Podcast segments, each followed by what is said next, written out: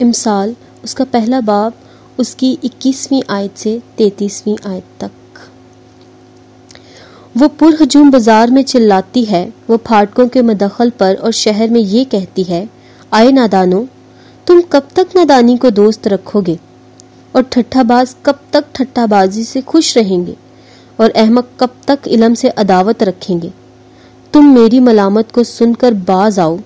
देखो मैं अपनी रूह तुम पर उंडेलूँगी मैं तुमको अपनी बातें बताऊँगी। चूँकि मैंने बुलाया और तुमने इनकार किया, मैंने हाथ फैलाया और किसी ने ख्याल ना किया, बल्कि तुमने मेरी तमाम मशवरत को ना चीज़ जाना और मेरी मलामत की बेकदरी की। इसलिए मैं भी तुम्हारी मुसीबत के दिन हंसूँगी और जब तुम पर दहशत छा जाएगी तो ठट्ठा मारूँगी।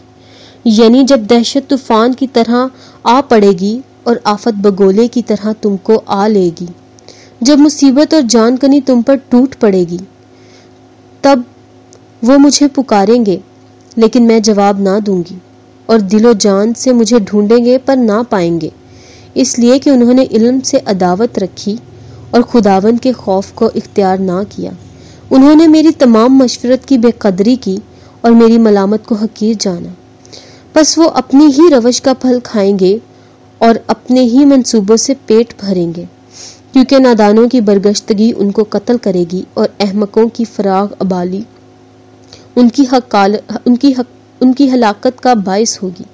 लेकिन जो मेरी सुनता है वो महफूज होगा और आफत से निडर होकर इत्मीनान से रहेगा। पाकलाम के पढ़े और सुने जाने पर खुदावंद की बरकत हो। आमीन।